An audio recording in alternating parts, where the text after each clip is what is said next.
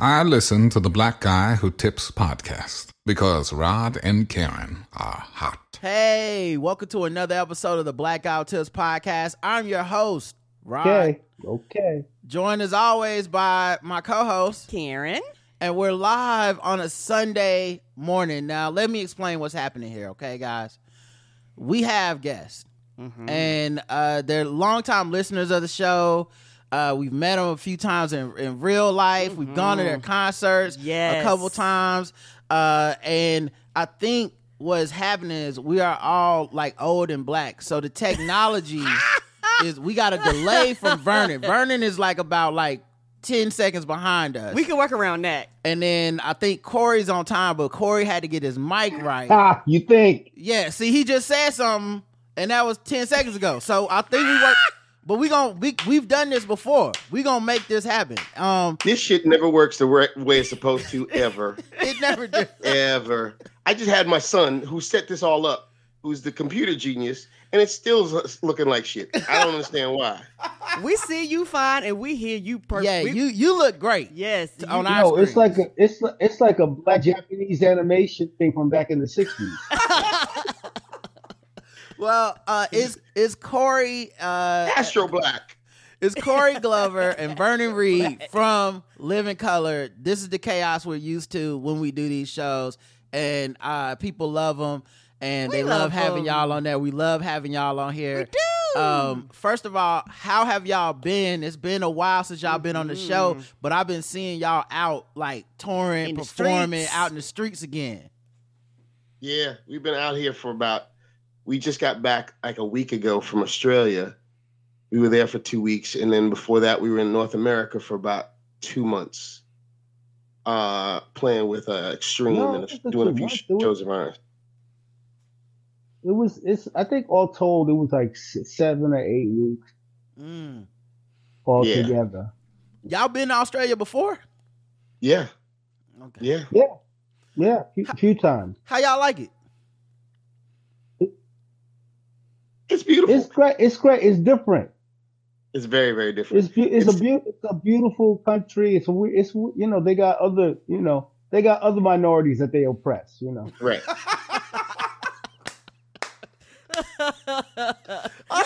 As a black. American, that is how I feel like every, like whenever somebody's like, "Man, you got to go to blank." I'll be like, "So they just they fucking with somebody else." Okay, Right. cool. They ain't fucking with you. They ain't fucking with you at all. And they once they hear your accent, it's like, oh, because every now and then they would say, yeah, the black fella. I was like, the black fella? Who are you talking to? and it's not me. it's not me. I Yeah, it's- think I think uh, Australia also it's- has it's like- terrible PR because every time It's like Um, I s- going to a place. no, you go Vernon, you go Vernon. I will wait. Dr. Delay, go on. Well, no, it's like going to a place that's very similar to to everything you know, but it's totally different. Mm. It's like Britain's Canada. You know what I mean? You Mm. see modern stuff, you see the brands that we, you see Starbucks, you see all these things. You see these old grand buildings, but you look at those old grand and they have a completely different history to them. They have a completely different history than even like if you've ever been to London, it's to- Australia is totally different. It's a totally Mm. different scenario.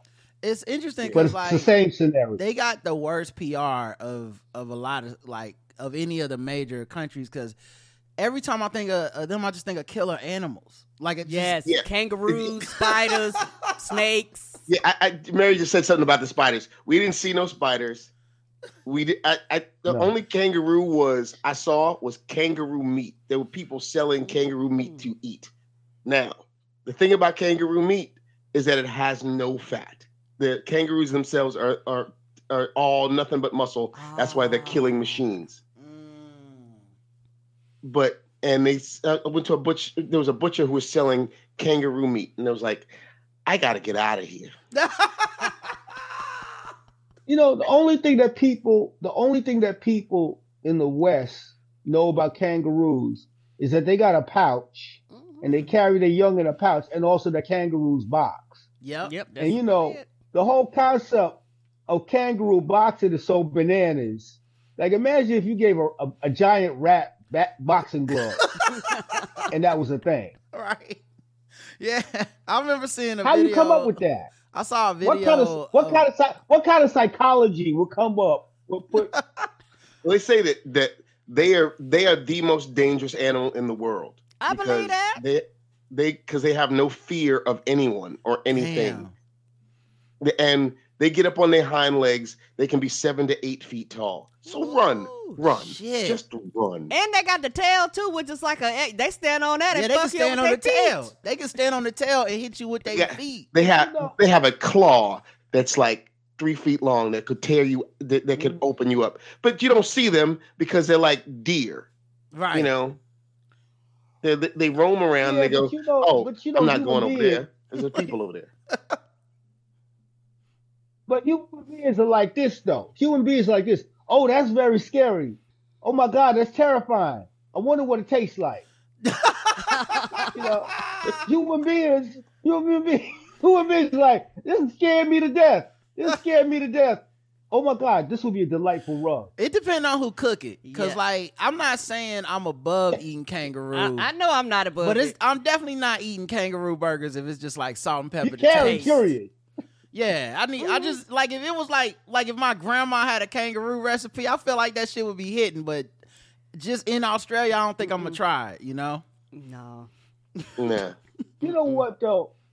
You, you might want to keep kangaroo from a Negro's lips though, because you know mm-hmm. if, if it get good, if it got good to a Negro, you know kangaroos would be in trouble. Listen, you saw- Child, kangaroos would be in trouble, child. Y'all, they'd be like, child, I put, I put kangaroo and my greens, child. It was flames. You ain't know, you, you know, we invent new shit. You try them new kangaroo wings. You be like, kangaroo got you wings. saw what How happened- did this happen? You saw what happened to oxtail. Like I don't know if y'all been following the oxtail trend, but like it's in everything. Now. Everything, and causing the cost of the brick to go up. Really? Yes, Mhm. oxtail pizza, oxtail cheese steak. Like it's out of control. So you know, that that means that means that some Jamaican some Jamaican decided to capitalize. Mm-hmm. That's what happened. Well, imagine they had kangaroo tail or something. We kangaroo and, and how big and and, and, and non-fat that is, is you know Mhm. it's a it's a whole dietary thing They'd be like, "This the healthy oxtail right here. Ain't no fat right on here. this kangaroo tail." yeah. Niggas gonna be eating that child, make my diabetes go down. You better get on this kangaroo. my sugar don't be as high. what you cooking for Thanksgiving, kangaroo? That can that root, that root brought down my sugar. Yes, that roux. You, and, and you know we gonna rename this. It is. It's gonna be that roux. I'm right now. that roof saved my foot yes. You know, Honest to there God, be that root coats and everything. People would be sporting root coats. and Yeah. all that. Yes, they would be. oh man, All types of Root- pop root would ups. become root would become the new rabbit coat. You understand? Y'all, y'all be talking about fish fries. It be roux fries out there at Mm. HBCU. What is this? This Roux is this is that roux, dog. they already got purses. I mean, their poc- pouches is right on them. I mean, Come on, they lucky we not down there, dog. We change, we changed the game. we for real. yeah. They be like, they is actually sporting a kangaroo. You I know. don't understand. Somebody Tell you said, what. Rootail soup, Rootail stew. nail soup That sounds Mm. good. Oh man. Um. So also, That's a big ass pot though. That's a big Mm. pot. yeah, no, yeah. no Oh, shit So- you gonna be cooking all day. Some somebody would find a pot. Y'all y'all y'all know back in the day they used to have them big ass pots that they would put a all whole day. whole Yeah. ham in.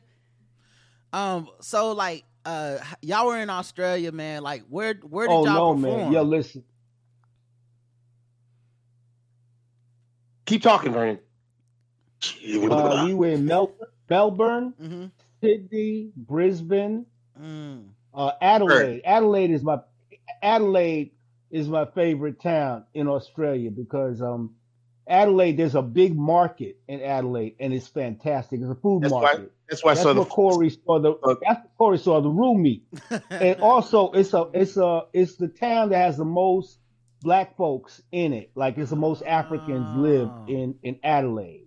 And it's a real cool, you know, it's a real cool. The restaurants and whatnot, the vibe, the hang is really cool in Adelaide. That's dope. Um, and uh, do who y'all like perform with, or is it just only y'all? Like, do y'all have local people that open? Like, how does that work? No, we were touring with no, we were touring with the band Extreme. Okay, Right. Yeah, because they got a new record up that's blowing that's blowing up. So we were touring we were touring around with with them. Okay, that's dope, man. Yeah, we drove by um the place that y'all performed when y'all were here the other Mhm. day. There's a line outside. Karen's like, "Where they going?" I was like, "Probably a concert." You know, it's. Remember when we was in that line? You don't remember that? It wasn't that long ago. I'm old, so I was like, "What is happening over there?"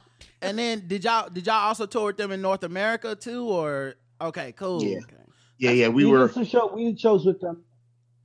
Yeah, we we went from where did we start? We started in like uh New England in like New Hampshire and went literally across the country. Oh my With them. god. And how does And- it feel, man? Like, Yeah, drove got can y'all feel that energy coming back? Cause I feel like you know, pandemic. Obviously, you know, you had people trying to be safe and everything. Mhm. But we went to like Beyonce concert, and when they say we outside, it's like everybody Right. really is back outside. Outside, I, if to some extent, it was almost like people was too hyped. Yeah. Like, like they was getting like three years worth of, of pent up energy yeah, out of there's y'all. Feel little that? that, Absolutely. yeah. Absolutely. Yeah. I'm sh- it seems like there's there's Yeah, people are, This- people are hyper excited. Mhm. and there's a, uh, there's a bunch of folks that are out on the road. Obviously, Beyonce's on the road, and Taylor Swift, and all these other folks are on the road, and all these bands are on the road because there've been it's been such a dearth of no music. They have Yeah. had no place to go release or whatever. So they're they're like we would see other other bands and other buses just running up and down the roads. Like, yeah, everybody. This summer was just like filled with music which Mm. was cool. And um, you know, we're gonna do it again in February with them, and then hopefully we'll, you know, make a record.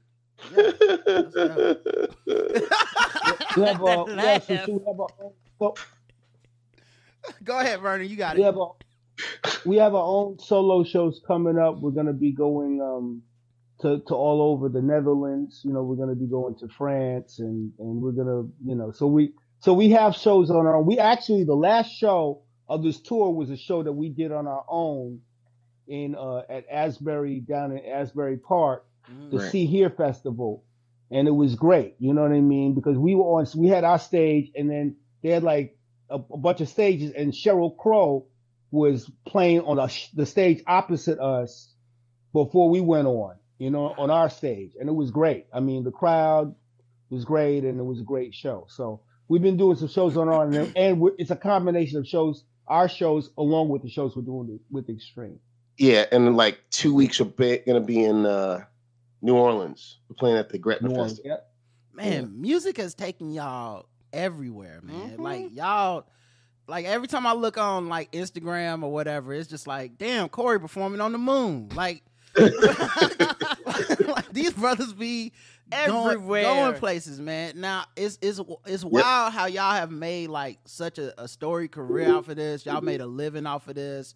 Um, you know, y'all y'all get like been everywhere doing everything. I was I went the other day. I left my credit card at a bar. I went to go get the bar.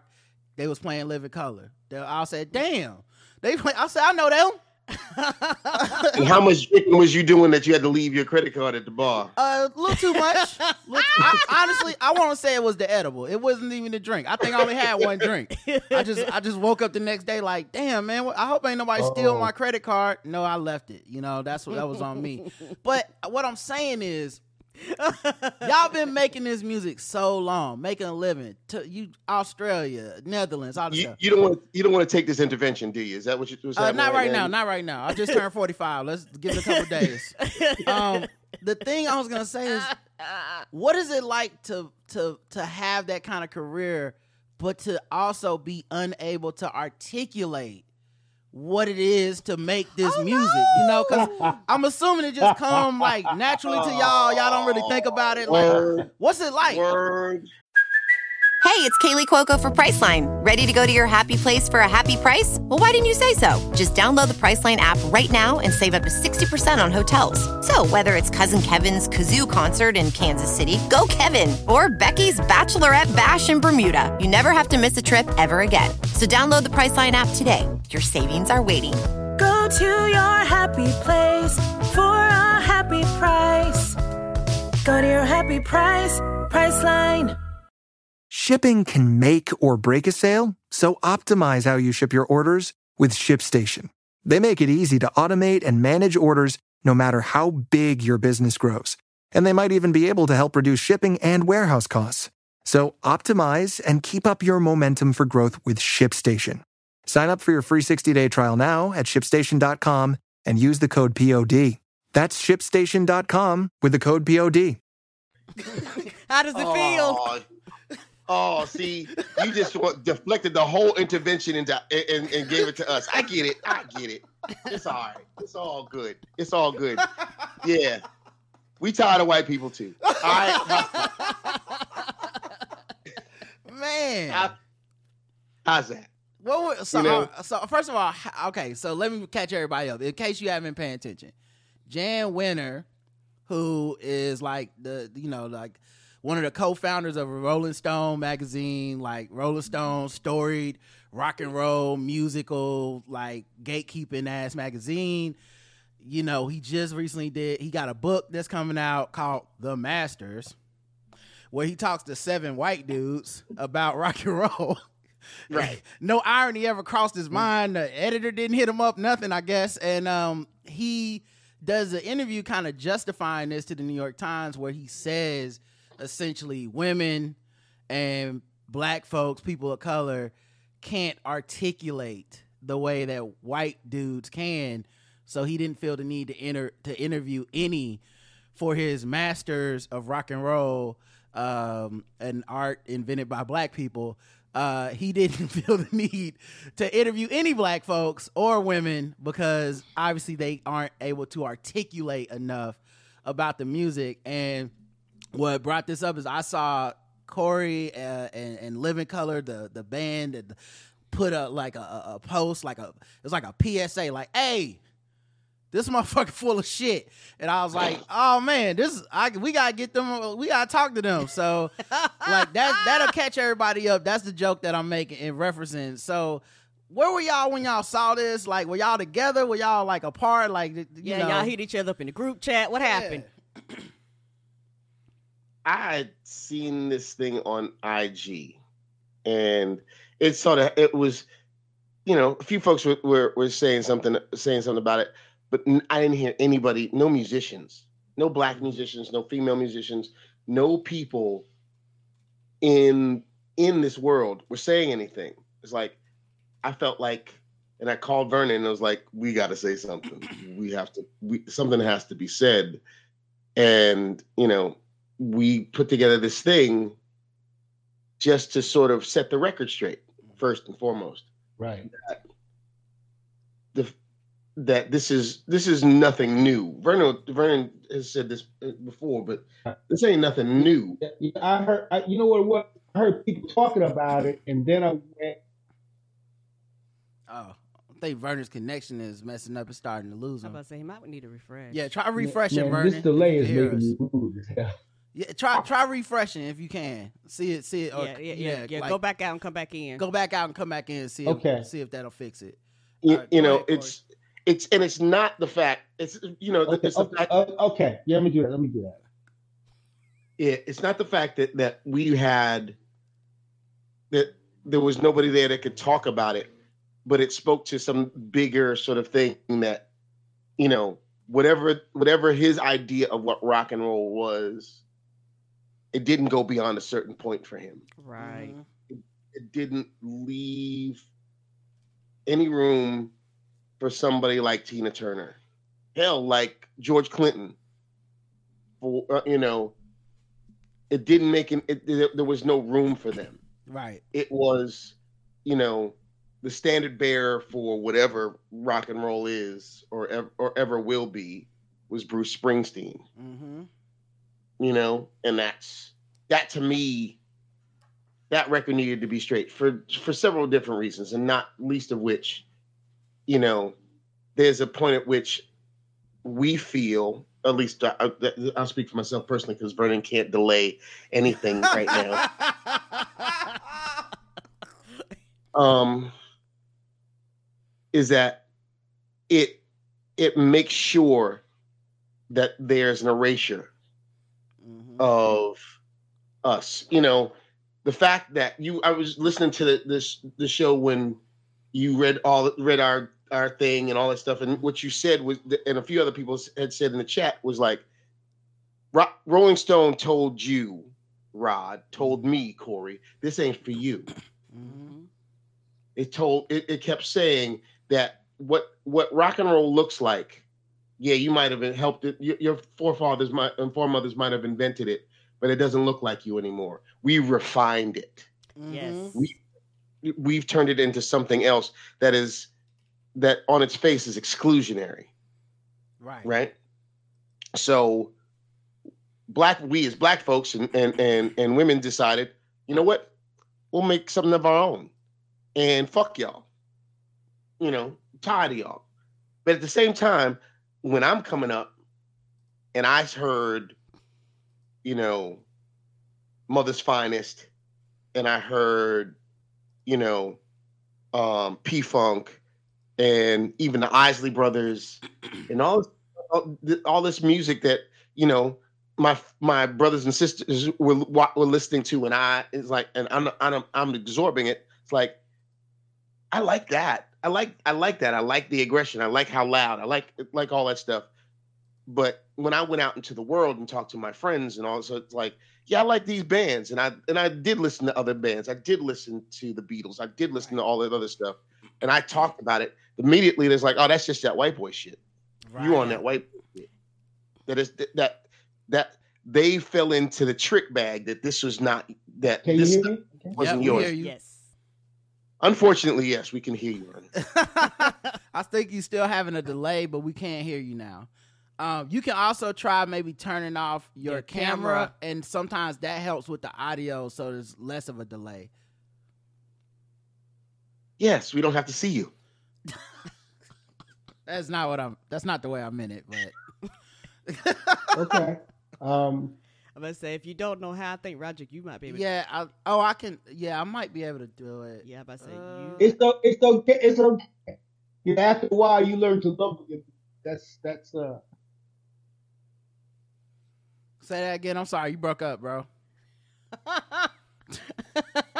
it's- Well, say Roger, you might be able. To, Wait, I can think of another way to do this. Hold on. You know what? Hold on. I'm gonna fix this shit, motherfucking podcaster. now, Somebody, some somebody in this camp always fucks it up. I'm, I, I it's usually me, but now nah, it's, it's just look. This we used to this. This is what happened. We have Living Colour on. It's rock and roll, baby. It's jazz. We we motherfucking Jazz. we, it's jazz. we we out here doing things, doing it big. I tell you what, um, I gotta get Vernon's phone number. I'll add him via Skype, and maybe that can work. voices to slow it up and speed it down. Wow. I'll tell you that. Uh, can you text me Vernon's phone number, Corey? Yes, I'm doing it right now. I appreciate you, brother. Yeah. And Vernon, I'm a I'm gonna call you on on the on Yeah. Skype and see if we can make that shit work. yeah. Hopefully this works. Um, but yeah, I, I just thought that was such a uh, all right, cool. I got it. About to add them right now. You'll be getting a phone call in a second, brother. Okay, I get it. I can make nine one one calls. I'm not trying to do that right now, Skype. What the fuck? Why did they add a dial tone? To, you know what? Fuck. Skype is terrible. Scott, The fuck is this? Uh, if you would like to continue this call, please drop 25 cent. it is 199 a minute. The Really? fuck is this? I hope this works. Let's see. Oh, uh, you just tried to call a number. Uh, the- what the fuck? I, You already- need to put one in front of it. I think so. you know, Skype is shit- like a, a, a digital payphone. The fuck is this? I already pay. I, Skype has one job. It's like add some money. You want to actually call a nigga. Like you only have one job, You only do one thing. right?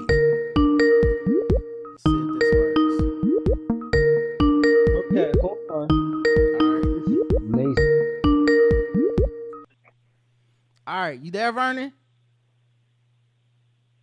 Oh shit! Can you hear me on the phone? Yeah, I can hear you on the phone. Okay, give me one sec. I'm gonna remove you from the from the from the crowdcast screen so we won't get a, a double in the audio or anything.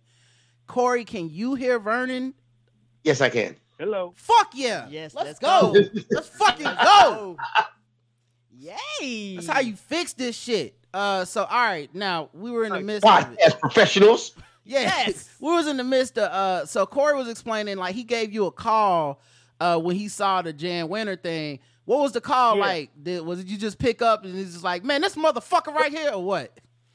Well, what was funny was that I was already starting to engage with it on Twitter slash X, and um, because I I'd been hearing about it, and then I went and looked at the New York Times, read the New York Times interview, and it was it's it's bananas because there's parts of the interview. The first part of the inter- interview, they talk about well, you let Bono you let Bono go over the transcript and fix stuff in the transcript. And he and he go and he says, Well, well, I did it to, to, to deal with language, some language and clarity. And then he went on to say that black people couldn't articulate. I said, Well, you gave Bono the opportunity to articulate. You let him edit the tra- that doesn't happen. You know what I mean? Right. Mhm. So so and then Corey called me. So I was kind of already in the thing. He said, We gotta do something. I was like, Yeah, you know, I'd already been Xing or tweeting or whatever the hell it is we do now on that platform. Bullshitting. you know. um, are you And- and uh, have y'all crazy. have y'all ever met Jan Wenner or or any of that stuff? I know y'all were on the cover of Rolling Stone uh, at Yeah. one point. met him. I actually met him um, through uh, Paul Allen, the co-founder of Microsoft, plays guitar, and I met him. Damn. And yeah, so he he wrote this book, an autobiography called Idea Man, he, and he uh, invited me to the cocktail party for the release of the book, and and yeah, yeah, Wenner was there. And it was funny because before Paul Allen introduced me, yeah, Wenner was looking at me like, um, aren't you supposed to be serving me hors d'oeuvres? Oh damn. No, uh, Damn. so you could feel it It coming was off like- of him. because it was like maybe me and two other brothers that were in there, and I think that they were lawyers, right? So they were Mm. two people. We were only three black folks up in there, and it was. And then Paul Allen introduced me to, and then it was like, but it was like his vibe was like, um, are you- what you? Excuse me, what's your role? Man, it's wild, and it's wild to me that he felt like he was explaining it in a way that made it better. Like as I was, it's like It made it every word I was reading was like, bro, this everything you're saying is making this shit ten times worse. Mm-hmm. Absolutely. Like you would have been Yeah. better off saying, "These are my seven friends." Like, right. Right. exactly. Right. If he'd have just Y- said, y- "Yo, these are my me and my bros," I mean, people could maybe say something, but Right. no, he wouldn't be in trouble. He'd be like, "Oh yeah, you talking to your peoples? I, we get it, right?" right? But he decided when they when they asked about it, like why no so why no Chrissie Hynde, you know, you know why no Meshell Ndegeocello, why no uh, Joni Mitchell, you know why no Aimee Mann, you know what I mean? And he was like, oh, you know, I mean, he was he was li- really one one step away from them bitches, you know? right. Right. Man, uh, he was like, these females can't articulate. You see, because brothers are, we are logical people. You see what I'm saying? Women, they operate on emotion. Uh, yeah, I was, it was very disheartening Yeah. to know that that person had such a huge role in shaping a lot of what, you know, the culture is to people outside of it, you know, because Yes. that's what magazines are for. It's kind of for people outside to be introduced to shit. And here, here's this dude like, I don't see black people and women. Yeah. Anyway, And- uh, and- I'm gonna tell you who to listen to this week. And what's so fucked up is he should have been lost his job for the fact that now they're going to be people who never made the cover, never got in the Hall of Fame and all this shit, and never will have the opportunity to. And he may have played a hand, a prob- possibly a huge hand, in them not being there because basically you told us you're racist and you're misogynistic, and and you know you you basically told us this. So now people are looking at you and looking at your magazine going well, there are people you were left off, and he's a possibility why. Mm-hmm. Well, also the Oh, thing yeah. about Jan Wenner is Go ahead. it's, it's it's it's all of that, but it's also style. He's very prejudiced against metal. You know, very mm. prejudiced. Like he took metal and, and certain hard rock things and prog. He's it's not his wheelhouse. He doesn't dig it. So you know when he he, he had two roles. He's the managing editor. He's the executive editor of Rolling Stone, but also he's one of the movers and shakers that started the Rock and Roll Hall of Fame. Mm. So he's gatekeeping on two fronts. And the other part of it too is that, you know, there are a lot of great writers. You know, Greg Tate. uh, Eventually, Greg Tate even wrote for uh, Rolling Stone, and we know David Fricke, who is a real ally to us, wrote for Rolling Stone. And and un- understand that for them to get certain things in the magazine, they had to fight for it. Right. That's the thing that happens behind the scenes in journalism. It's like who gets about, you know, like either writers are either assigned a story or they put, say, hey, I want to write about this and I want to write about that. One of the legendary rock writers is Lester Bangs. Like anybody that's in the rock game knows Lester Bangs was is one of the folks like Robert Christgau, who's very well respected in the situation. Mm-hmm. And he got fired. And one of the reasons that he got fired from Rolling Stone is he started palling around with his rich friends and said, Yo, man, Lester, Lester Bangs said to um, Jan, he said, Yo, man, if you want to be a friend to them, you would be honest. Mm. And you would be you would you would not take no shorts. I'm paraphrasing. Right. And basically, you you you know what you you you palling around with them. He said that's not your role. He was like, no, that's not Mm. what we that's not what we do. Right. It's okay to be friendly, but you can't as a journalist. You gotta you you kind of gotta go in with the knife and say what it what it is. Right. And uh, and he got fired for that. So this has been a situation uh, for a long time. I mean, race and sexism is part of it, but it's also prejudice against various styles of music too, or, or different types of rock. Right. They, they they obviously never never really dealt with hip hop because they claim that they're a rock magazine. Right. So uh You know, any of the, anything that that didn't fall into the into that narrow groove of what we talk about. he thought he thought was rock and roll Mhm. You hear me? didn't Yeah, we Yeah, I can- we heard you, Vernon. he Oh, oh, sorry. just uh, whatever that whatever that thing was whatever that box was if you didn't fit into that box it, you'd be discarded Right. so and sorry, they Mr. would Oh, They would- I, oh, I think I know what's happening. Vernon can't hear Corey. Is that what's Ah. happening? Oh, Yeah, because Corey's talking right now. Vernon must be hearing nothing. Damn, hold on. Let me- i think he prefers that he just say he thinks you prefer that, Cor- uh, Vernon. Um, let me let me let me look at the settings on Skype or something. See if there's a way to like fi- fix that in there. Oh, he can Um, hear us though, right? Yeah, he can hear us. Yeah. He, he can't hear Corey. Oh, so when we stopped talking, he was like, "Wait a minute, Yeah, can he y'all just hear think me?" we What- sitting here quiet, and it's really just. Uh, He was like, "Am I on the call by myself?" let me see. Let me That's see. right. I know what I said wasn't funny, but damn. oh man, let's see microphone, speakers. Uh, it's kind of set up the right way. I don't, I don't know why I wouldn't let him hear what Corey's saying. Let me. Ah, fuck. What's another way? Mm, hmm. Uh, I wonder if there's a I wonder if there is, is way to call him through Skype on the on the Mhm. on the on the on like Firefox. Give me give me one second. I'm, I'm working Yeah, on it. Give us uh, one Vernon. second. We go. We gonna Uh, get it together. Corey, go ahead, continue your point. Um, Vernon, I know you won't be able to hear, but I'll let you know when he's done. Okay. Ah, now I almost forgot what I was I said. Mm. Um, oh, so, so there, there, there was this, this narrow place that he that he thought what he did was what it is rock and roll, and because it was the standard bearer for for rock magazines, for magazines about music, there was Spin and all these other other magazines sort of followed suit that they might have found their own lane, but that lane was always in some ways exclusionary of certain people and of certain of of certain kinds of people Living Colour being one of them in a real way that in fact you know i don't want to you know not to toot my own horn or our own horn but we've been eligible to be a part of the Rock and Roll Hall of Fame for almost ten years now, Right. and we've never been and we've never been Yo. considered.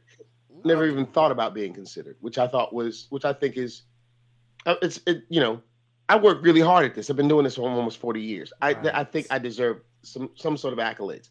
You know that there is that that erasure from certain spaces, and quite honestly, you know, this is a this this is a longer and a harder discussion, Mhm. but from out of black spaces as well, because they see us as you doing that white boy shit, Right. and and, you know, and we're not.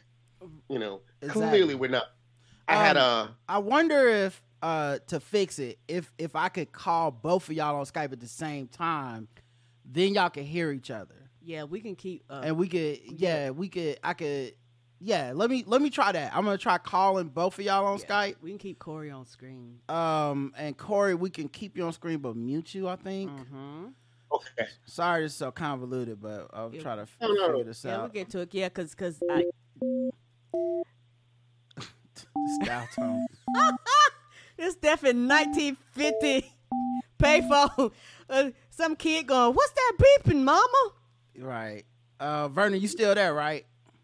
I am. Okay, cool, cool, cool. cool. Let me just uh, see how to wait. How do I just add a person? Oh, add participants. Okay, all right, cool. There we go. I'm surprised it's not a, a rotary. The way that shit. it Fucking sound around. like it. All right, let's see. So you should be getting a call in a second, Corey. Yeah, I am. Hold on a second. Is it a thing where you can answer and stay on the on the crowdcast, or do you need to hop off? No, I don't think I need to hop off. I got you. Uh, uh, I'm I'm getting your call on. Okay, go ahead, Answer. I answer guess I'll it. talk to you on the cell phone. Yeah. I'll mute the I'm muting the crowdcast. Then uh we'll talk to him. How's that? There you go. Can you hear him, Vernon? You hear him, Vernon? You hear Oh shit, we're gonna get an echo because uh the sound on I think Corey may be uh I'm a, in the hold on a second. crowdcast might be giving him an echo. But Vernon, you there? Shit, what happened to Vernon? What the- this is what we do, y'all. Oh my goodness. I don't know what we're gonna do. Uh, all right. is is there another service we could use? I don't know. Um, it's only showing one person in this car right now. Hold on a second. Let me see. Um, damn, I don't even know where. Okay, you know what? Let me start this over. We're gonna start this over. We're gonna He gonna start this over we're gonna again. unmute Corey. Uh, bring him back. Um, yo, Corey, you still there? On the. Oh damn! Now I can't hear him in crowdcast. Son of a bitch! oh, son of a bitch! We, we just we gotta call his son back. We gotta get we gotta get Vernon back in crowdcast. We gotta we gotta just deal with the delay. I'm sorry. I tried to try to fix Oh, I it. love dealing with old black people. This is this is this is this is good comedy. Oh man, let me tell Vernon come this back shit is the to best. crowdcast. live podcast, y'all. We we Oh, my doing it live. My God, I'm so sorry, everybody. We, we were so close. We were so Uh, close. I wonder if we could take our Skype telephone number and move it to another service. I don't know. I don't think so. But uh, yeah, we'll we'll we'll get Corey back up and running, and we'll talk about these white folks and racism and shit. Um, and then I and I and the thing is, I do want to piggyback on that what he was saying about um it being seen as like a, a, a white thing by black people too, which is you know like when you investigate the history of it. Like one of the things we haven't done yet on Drake Drapetomaniacs, I don't think we've come out with this episode yet, but we have an episode about Sister Rosetta Tharpe that's coming out about how she essentially invented rock and roll, and that's a story I've literally never heard in my life, and I read about Black History shit all the time. Uh, so I was like, like we were reading, I was like, wait, she did what now? And I was like, yeah, they didn't know what to call it, you know, like, uh, she came from like you know the church background and all this stuff that so many black people come from.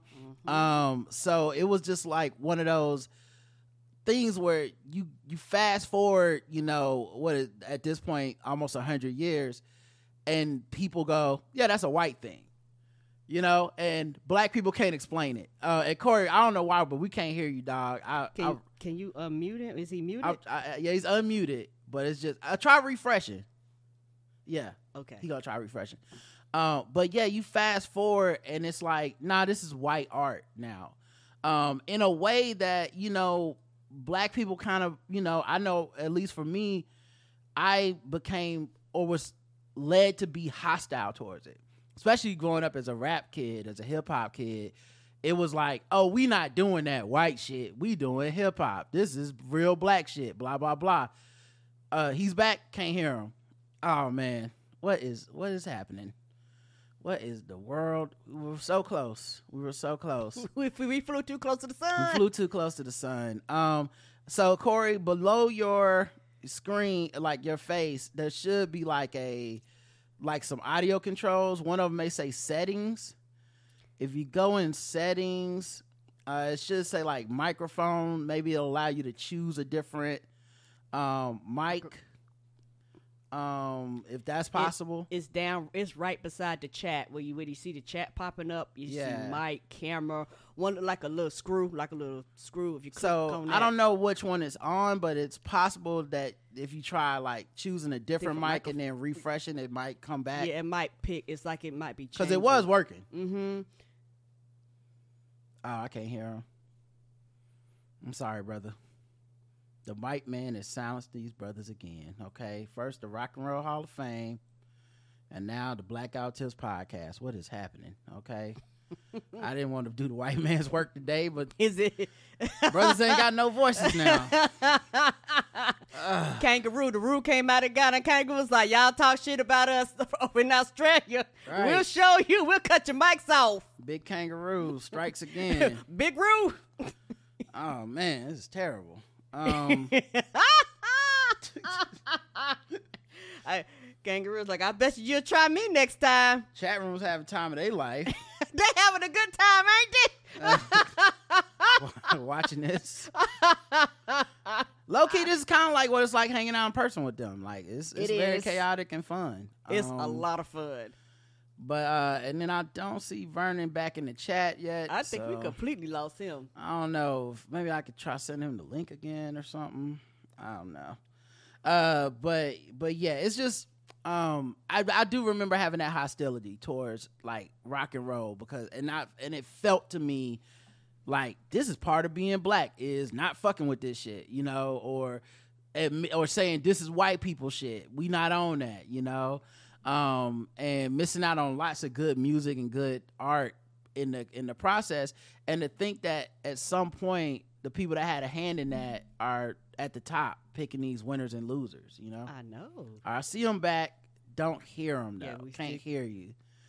Uh, where the hell? Um, Vernon go over Corey's house?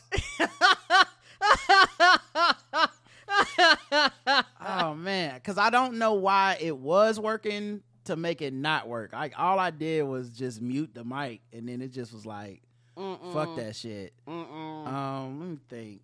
I mean, I could call him back. I could call you back on Skype. I just don't know how to get you and Vernon on the phone at the, same, same time. Um, and I also don't know how to keep this shit from uh chiming in, like trying to make these chime sounds. All right, let me just call him. do do do do do do do do do do do. Shit is so, stu- shit is so stupid. Man. Please insert a quarter for the next two minutes. the fuck is this, Skype? Right, I'm gonna try to call him on this. Let me see. How do I do this? Uh, that's weird. When I click on this, it's like you can block the number. You can invite it to Skype. I'm like, nigga, I just want to make a phone call. Uh, Somebody said, let's go to Zoom. listen, if I had, if I knew how to work Zoom, I'd do it, guys. That's how bad this one is. All right, here we go. I'm gonna call. I think I'm calling uh Corey 1st Mhm. See if we can get that to work. Um. All right, cool, cool. Here we go.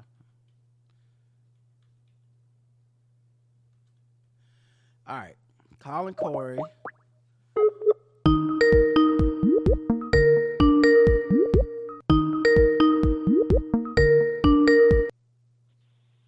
How's that? All right, we hear you now. I'm trying to add. Um, I'm gonna try to add Vernon, and we just gonna see what happens because I, I have no idea if this will work. And I would need you to turn your volume down on your computer so we won't get an echo. Hey, hey. All right, all right. I got both of y'all. Um, Oh, are, we, are we all on? I, I believe so. Corey, can you talk to him? Can you hear me? Can you hear me, Vernon? Oh, loud and clear. That's the dulcet tones.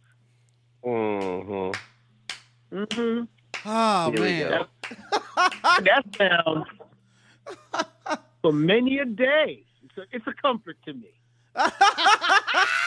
okay, so where we were at, Corey, you were telling us how even in like certain black spaces, it could be complicated because white people have made people feel like this is not black art anymore. So now, if you're doing rock, it's some white people shit. Even though Rosetta Tharpe started this shit, black people are Mhm. foundational to it. It would not be no rock and roll without black folks. But because of people like Jan Wenner and that and that influence, it, it's kind of like alienated pe- y'all on both sides sometimes. Absolutely. And I think that we have tried, and if I don't think the, the, the understanding of who and what we are and where we're coming from is that we're coming mm-hmm. from a very black and very African American space. You know, we take influences from the diaspora. We take African influences. We take Caribbean influences. We take p- pieces of jazz. We take pieces of funk and and and and you know rock and roll. You know that our influences are there in the music, and those influences are considerably black. Mm-hmm. And and if they understood that, I, I mean, this is an aside, and this is this story makes little to no sense, and it's I was we were playing somewhere, and someone was telling me, yeah, you should listen to y'all back in the day when I was a little girl. I used to think y'all was great. You were you are you are our white boy. You're a white boy. What do you mean? What? Oh, that's Well, you know what I mean. You would have you would have one playing the stuff that nobody else was playing and blah blah blah blah. Like, no no no no no. I'm still from Brooklyn. Uh, you know, I'm Right. you know, I'm still you know, you know. You can you see me? Are you blind? Can, can you can you look in my face and see? Yeah, well, Um, you, know, here is, you know what it is is that we um there's a whole infrastructure to have us alienated from each other and ourselves. Yes. Understand that? Mm, Yes. You know, white supremacy. The whole I people think that white supremacy is about leaving black people alone. No, it's not. You think Mm-mm. segregation is about leaving black people alone? It's not about leaving black people alone. Mhm. Like one of the main things, one of the main things is who do you think you are? Mm-hmm. That's a, that's an essential component of white supremacy. That's an essential component, you know, of the divide and conquer situation that's been in effect the whole time. So of course, black people being alienated from each other, despising one another. Nobody despises black people as much as other black people. Right. right. You know what I mean? I mean, That's, and that the- the- part and parcel Go ahead, of Vernon. the. Yeah. Yeah, I mean, there was a, there's a there's a point at which somebody told me that that if you're not entertaining white people, you're a problem to them. Mm. If you're not giving them, making them feel better about themselves, you're a problem to them. That's why you know black politicians are a problem to Mm. to a certain strata of people. Where, but if you play basketball, Right. or even if you are, you know, Beyonce, uh, Right. don't come at me. Don't, don't. I'm not. I'm just making a Oh, point. you don't. Oh, you decide to poke. No, no, the- the- I'm not gonna- you- I'm not fucking with the poke beehive. no, no, no, I'm not poking the beehive. I'm not. I'm not. But- Have you Shut seen up. Swarm yet? Shut up. Shut up. You ain't you ain't seen Swarm yet, right? Okay. We coming. We coming. I didn't. You didn't have to finish the I'm just sentence. I'm saying, I know, like, Guys, we lost Corey. We lost Corey. It was he gonna be uh, like, ouch. nice ouch, of them what- to what- nice of them to come by. ouch, what is this? But there is like a there's something to this idea of like there's certain lanes that black people are allowed to be in. Mm-hmm. And even in those lanes, it's until you speak up, until you do some black Yeah, shit. Because you- I I still remember the backlash Beyonce got when Mm-hmm. she came to the Super Bowl and, and them, them Black Panther berets and shit, and they was calling her a terrorist. And it was like, Yes, they did. Bro, Right. all she did was let y'all know that she is also black. Like, y'all have no problem with her telling you she a woman for the last 15 years with all the girl anthems and shit. Y'all was Right. cool.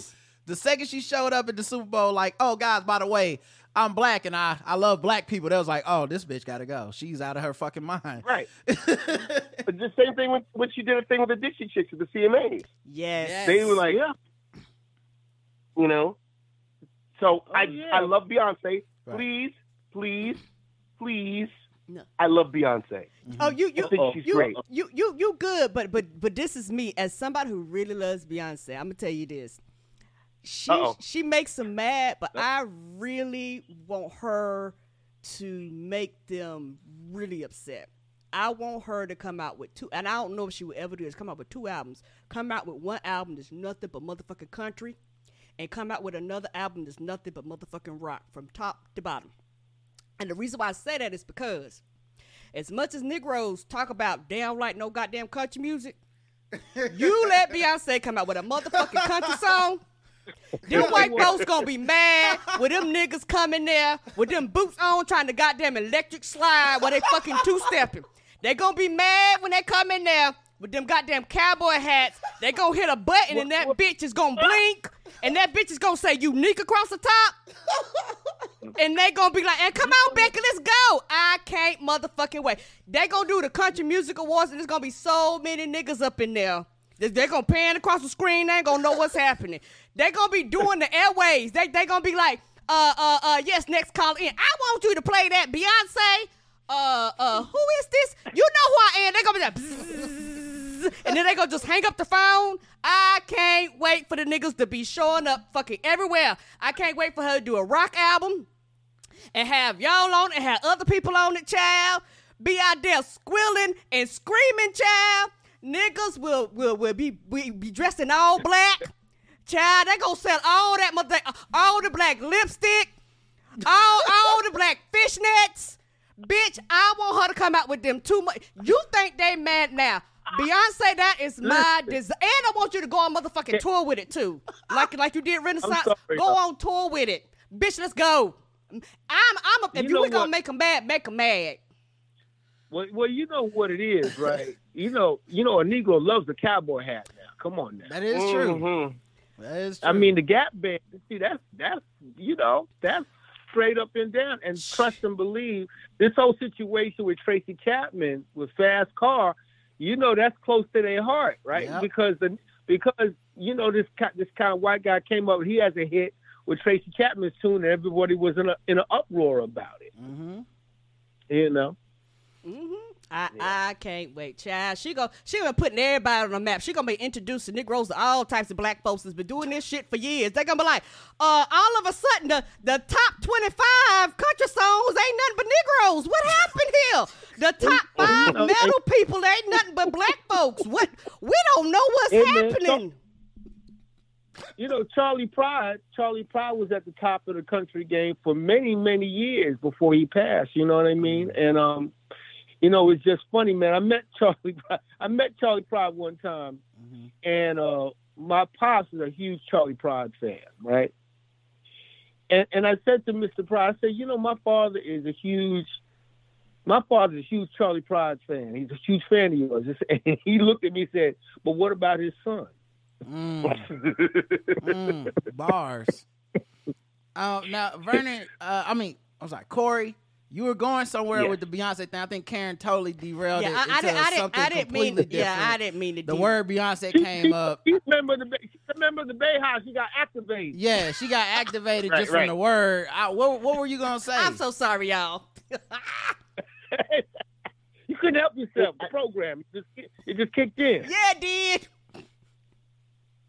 I, well, I, I just think you know there there are certain people within within black spaces that white folks can tolerate, and they happen to entertain us. They don't educate you.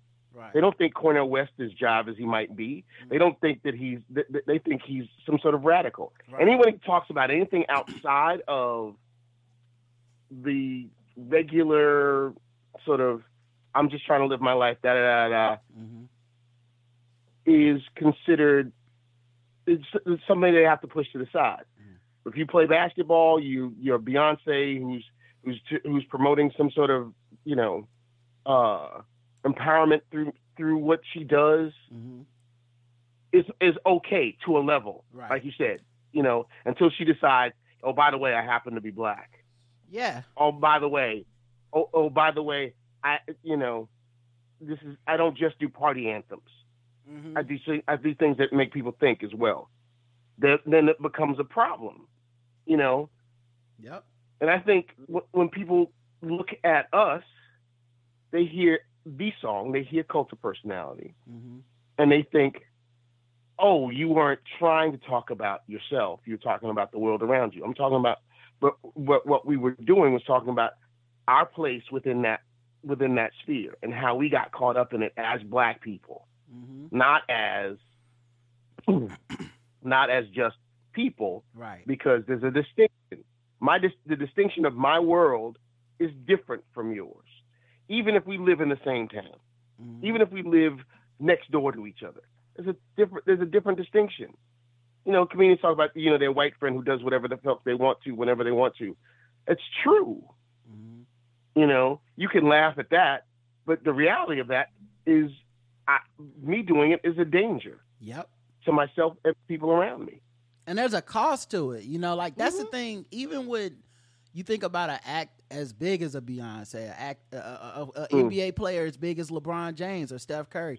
There's Right. like a cost for them that they never get back when they make that first like foray into like, hey man, you know, as a black person, you know, it really bothered me that Trayvon Martin got shot, and it's like, oh, he'll never be at on the track on the Jordan track that he was on. It's like you're gonna take ten percent off of that because ten percent of people ain't never coming back. You know, Colin Kaepernick still ain't got a job Yeah.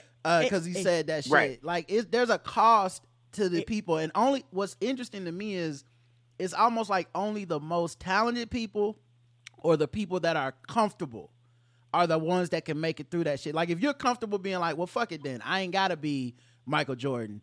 It just is what it is. I'm gonna keep saying the truth. You Right. you can make it, but if you like.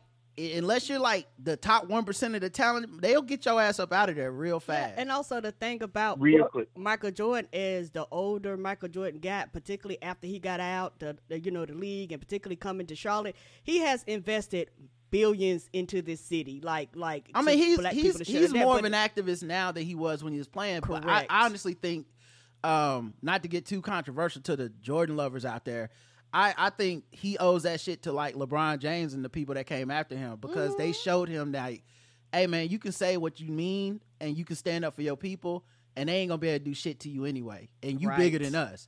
So like, it's a little bit shaming to be like. Look at Dwyane Wade put on this hoodie, Right. and Mm-hmm. I'm Michael fucking Jordan, and I and I'm and I'm like Republicans be buying these Jordans too. Like he, so he kind of, Right. uh, I think they kind of led him to his activism in that way. Um, a thing I wanted to ask y'all also though, um, because y'all would know the inner workings better than I would. Um, I always think when you see someone get in trouble and then get ousted very quickly, that normally means they did not have the power they used to have. So while white people are like Yeah. celebrating that, like case closed, fixed it. Jan, Jan Wenner off of the he's off of the Rock and Roll Hall of Fame uh, committee.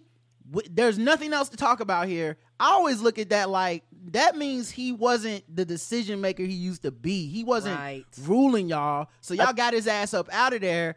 But what's gonna really change? So are y'all anticipating that change? Do y'all think he just didn't have the power to stop anything?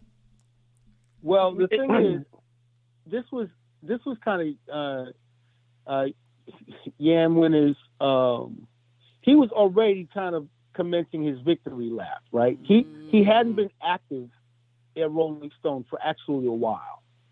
Right? Right. and uh, and this was his this was going to be his magnum opus to to really the, these are the interviews that he conducted with people that he was really close to and he decided to have this thing named the masters and once he did that you know he took something subjective and may try to make an objective claim then people were able to question oh so why aren't there any women or blacks in it? And then he stuck his foot in his mouth.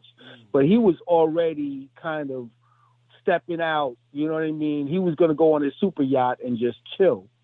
And Right. basically, um, and he still wanted to have keep a hand in. I think, you know, him being out of the Rock and Roll Hall of Fame is uh, is is a thing. But the Rolling Stone thing, he'd been already kind of out of daily operations for a while. So this And is his son was running it. Mm. yeah, exactly. So, so that's yeah, but so right, exactly. He this is not the Jan Wenner of the 1980s. This is mm-hmm. not the Jan Wenner Right. of the 90s or the 70s when he was up, you know, where he was really determined what was on the cover, what was not on the cover, what he was comfortable, his writers writing about, and you know what what it was going what it was and what it wasn't going to be. He was out of that sphere of Okay. influencing. You know, one of the funny things is I had my second generation iPad when I met a Jan Wenner, right?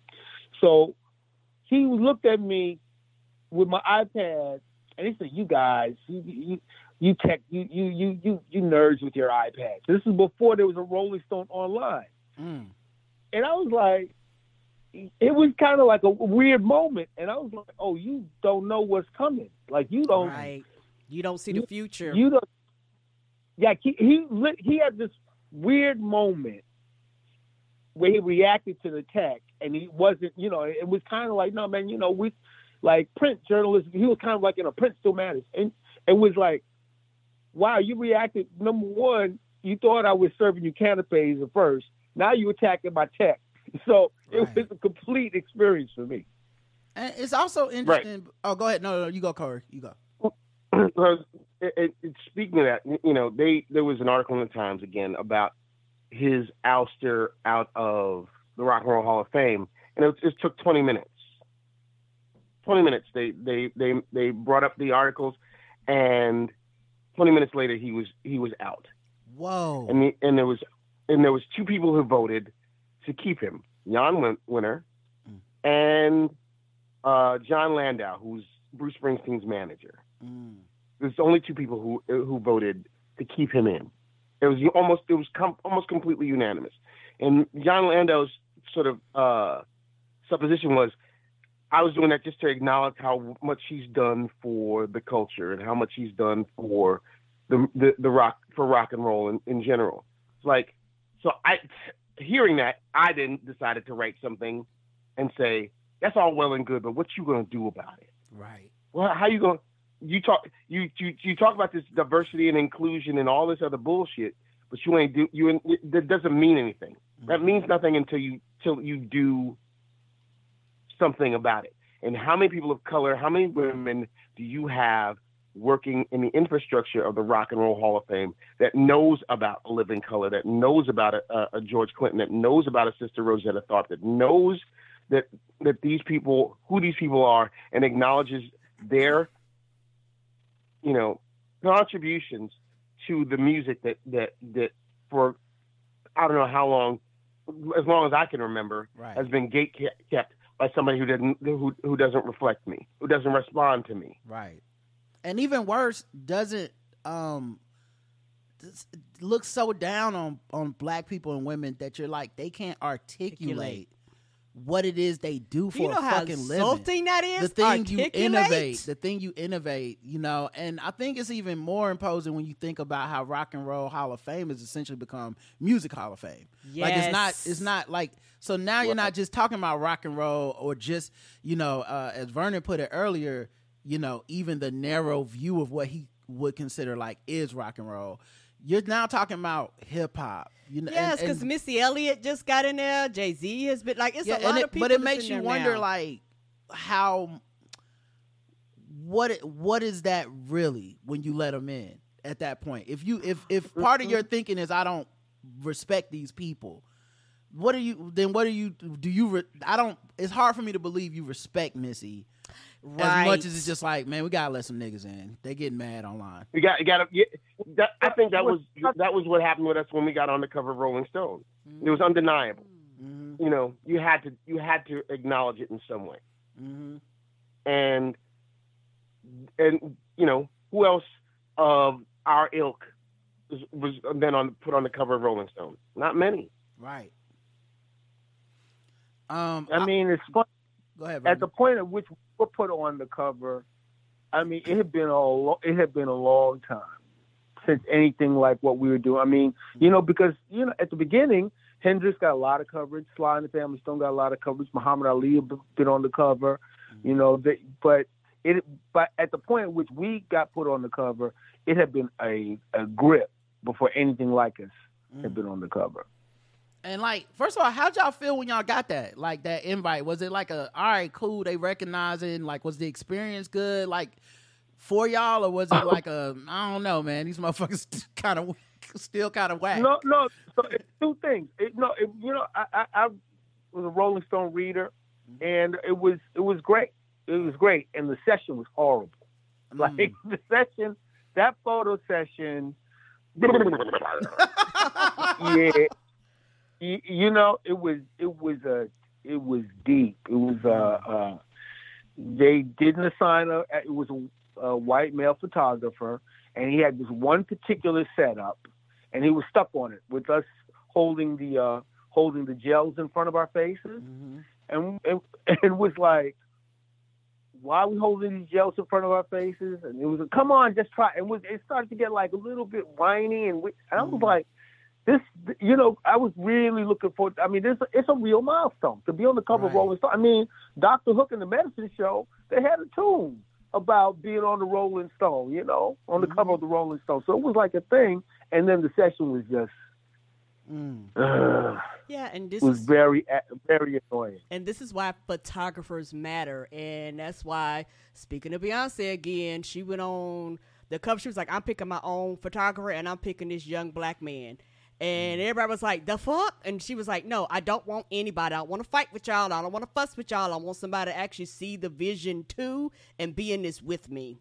Yeah, I think is is it, first of all, we're looking at the cover in the um in the uh crowdcast. Look at these babies. Look at Ain't these. that got, we got the box? look Come on, these, these precious little childrens. It's my prerogative. hey, I do what I want to do. Um, but uh, And as you can yeah. see, that looks on our faces like this is some bullshit. Yeah, I was gonna say y'all Yes! look like that's the 90th picture. Like y'all look like uh okay, this is what I got left. Okay. right. um, but yeah, I think it's interesting because like um, Vernon brought this up earlier, and you know, being part of a collective group of somebody like creative people. It is about the fight though. So like I don't want to denigrate the people inside Rolling Stone that fought for y'all, that fought for these other folks cuz I'm sure that shit sucks.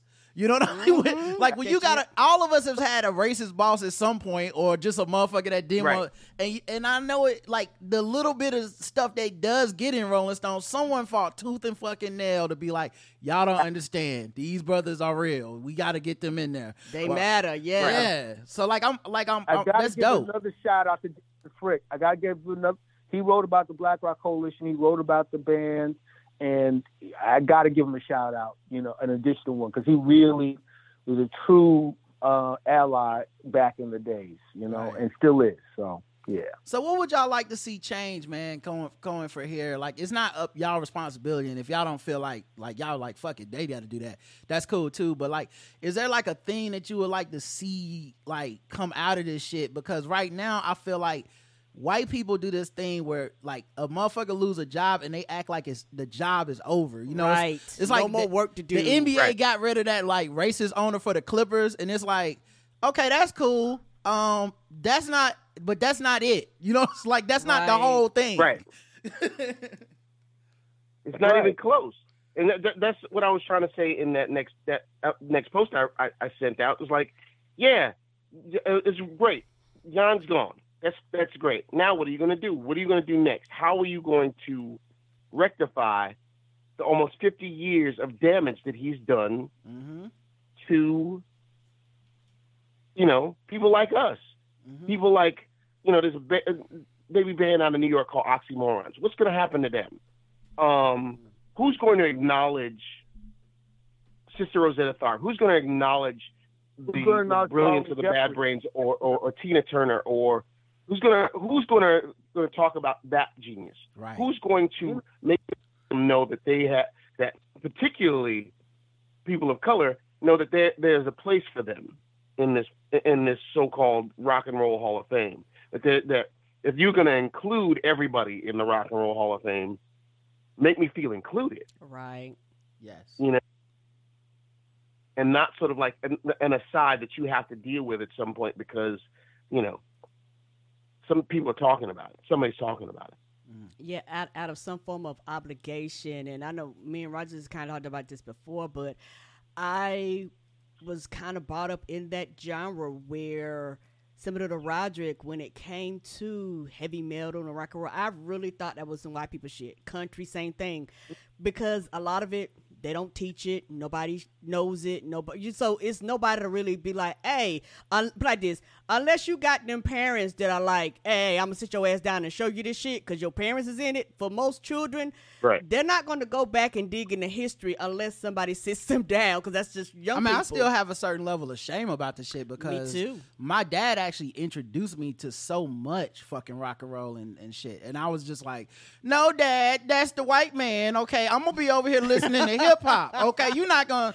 And, and then you grow. I got older, and shout out to Spotify and and some of these music apps because I know as much as they be like fucking artists over for the royal, like the money wise, they don't always make a lot of money. It's What does a quarter of a cent look like? Exactly. I've never seen I- one. I've never I seen have one. You gotta put a penny on a railroad track to find that shit. and and and and it's bullshit, but at the same time it also put people's musical catalogs at my fingertips. So like to a Mm. certain extent it's like it was it became more accessible and I'm like, oh shit. Like like I oh this was out here the whole I was like call my dad like my bad man. I know you tried bad. to put me on the earth wind and fire. I was tripping. I I just thought it was cleaning the house music. I didn't Yes, Right. yes, I would get angry. Me and anger was associated to that because Yeah, I, I- wanted to sleep. every time I go on a flight, I listen to like uh Steely Dan's albums. Uh, and my dad Mm. used to play that shit constantly, and I used to be like, "Turn that shit off!" Like in my mind, I didn't say it out loud because you know my parents still did whoopings, but I, I definitely was like, you know, in my brain, like turn it off. And now, like I said, there's a certain level of, uh I don't know, I feel like it's a debt that's owed to black people that started rock, that continue the legacy of rock, and I want to know if that debt is gonna be paid. I don't really like this dude is one dude. Right. As even as powerful as he was or is or whatever, he's just one motherfucker. That don't explain all the motherfuckers that follow suit. You know what I mean? He's not the- he's not alone in his thing. He's just the one that admitted it. Right. And the other thing too is the Right. the the big Exactly. the bigotry of like friendship is something that we like people often excuse because it's like, well, that's your friend group. Yeah, but when you're the most powerful motherfucker in rock and roll, and your friends just happen to all look like you, talk like you, be like you, and you get to be the one to decide who's a legend. Um, yeah, motherfucker, it, you're obligated to not just be friends. You know, it can't just be my buddies anymore. Cause I feel like that's Right. that platform's too Exactly. big. You know what I mean? That's, Exactly. It's a power dynamic. yeah. That's what that, that- exactly. A lot of the pushback on the situation is well, he was entitled to his opinion. I said, no, no, un- understand this. You got to put it in context of who that cat is. yes. Yes. You can't just remove it in context and say, oh, he's just a dude with an opinion. Yeah, he is that, but he's also more than that. And you have to acknowledge that that's a fact. And, on, Right? and that shit only So- worked for white people anyway. Cause like if Barack Obama was president and all the motherfucking cabinet people was his family, man, they would have him out of there in three minutes. But Trump did Well, that. Right. Trump literally Yes. did that shit, and they the was like, whole family what- got paid. "What's he supposed to do? I mean, that's his that's his like, daughter." Like, yeah, bitch, she not qualified for the goddamn job. The fuck is this? right? And so I feel like that shit don't even work for us in the first place. Well- so you can't trick me with that one. No. not at all. Yeah, but we and that's that, but we, that's, that's just like you like Vernon said uh, uh, to somebody a, a while back. It's like it's is uh what's that? What's the Who song? He's the new boss, same as the old boss. Mm. Oh yeah, You yeah, know? right. Meet the new boss, same as the old boss, right? That you know the thing. The thing about it, it makes me think, rethink about Hendrix. There's a clip that you can see of of Jimi Hendrix on the Dick Cavett show, and it's Mm. real deep because Dick Cavett is doing that. I went to Harvard, and I'm always the smartest guy in the room. That was the thing about his interviews. He would get his guests on, and then he would play mental games with them, mm. right? So Jimi Hendrix is on there, and I never the first time I saw him on TV, he's wearing this blue kimono. He sits in, and, you know, he sits down, and first thing Dick, Dick Cavett says, "Well, I heard you say, I heard, I, I hear you're the, the the greatest guitar player in the world." And they said, "Well, I'm the greatest guitar player in this chair." Mm. I mean, you know, he wasn't going for it. right. He wasn't. He wasn't going for it. And part of the thing that I that that is offensive to me is that you're not going to acknowledge the kind of abstract thinking of a Willie Dixon or a Howlin' Wolf that will come up with a spoonful. You know what I mean? Or will come up with, you know, I asked her for water and she gave me gasoline. Mm. The kind of of the kind of mind that will come up with these things. Yes. You're gonna turn around and say, "Well, you don't know what you're doing." And he said, "Well, how do you mean you don't know? He's doing it though. What you talking about?" And right? it's not an attempt to understand. Like that's the because like I can forgive somebody for not knowing some shit. We all don't know some shit. There's always a motherfucker that know more than you, and they start talking, and you be like, "Damn, this motherfucker know way more than me." You would think that the like the hubris, you know what I'm saying? Like there would be a party that goes, "Actually, Right. This millions of people in the world fuck with this." I need to find out why. Isn't the intellectual curiosity part of the gig? Aren't you old? like aren't isn't your Exactly. audience owed that? You know what I mean? Like go Absolutely. you have the resources. Eh, when he was talking about Stevie Wonder, Bruh. Stevie Wonder, Stevie Wonder, who's been doing this since the age of ten Bruh. and innovated each and every time he put out a record. Each and every time he opened up his mouth, jewels fell out. And you're telling me that he wasn't articulate enough? Man. That's great. And the fault know, doesn't yeah. how does the fault not lie with you? You the one can't That's ab- understand. It's it's his fault you can't understand Stevie Wonder. All these records that everybody understand, all these interviews he's Right. giving, but you, No. y- the hubris of you to be like, it's him that can't articulate. No, it's you, motherfucker. Exactly. He never entered, he never even entered into the conversation to find out whether he could articulate it or not. And the other part of it is that there's like mad missed opportunities for amazing journalism. Like Yes. imagine, you know, if he had Pete Townshend, right? Pete Townshend did Tommy, the rock opera, Deaf, Dumb, and Blind Kid.